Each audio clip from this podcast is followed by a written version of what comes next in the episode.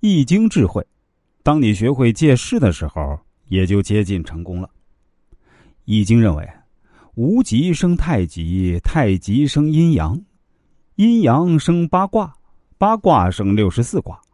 这种生生不息的力量，就是一种势能。万物都有自己的内能，也在外能的影响下发展变化。阴多则收敛减损，阳多则扩张增加。我们人类作为万物之灵，要学会借势做事，就更容易成功。借势就是借力，不仅省力，而且加力。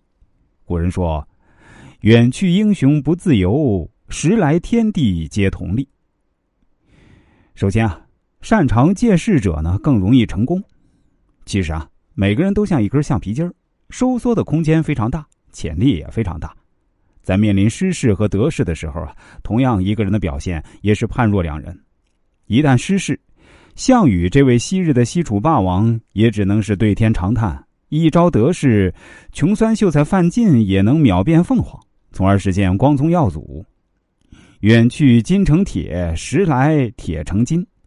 得道者多助，失道者寡助。多助之至，天下顺之；以天下之所顺，攻亲戚之所盼。故君子有不战，战必胜也。多助之人，乘势而上，取得成功。古人言：“龙游浅水遭虾戏，虎落平阳被犬欺。”明白的人识势，聪明的人借势。厉害的人造势，虽有智慧，不如成事。故善者战，求之于事，不责于之人。穷寇莫追，是因为他们仍然有余事，这是被求生之本能所激发。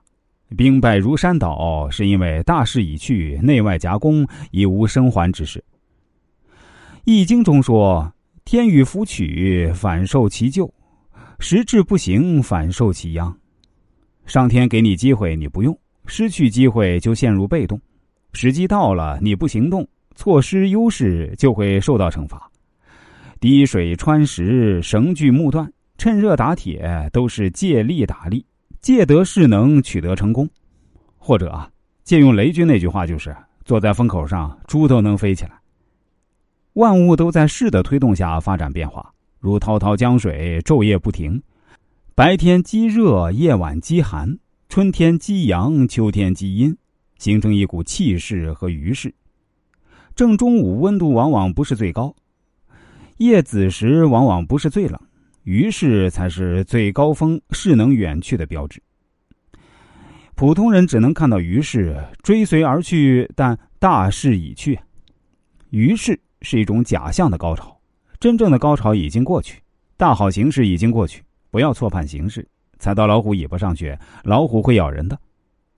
易经坤卦，履霜，兼兵制。履卦，渺能事，颇能履。履虎尾治人。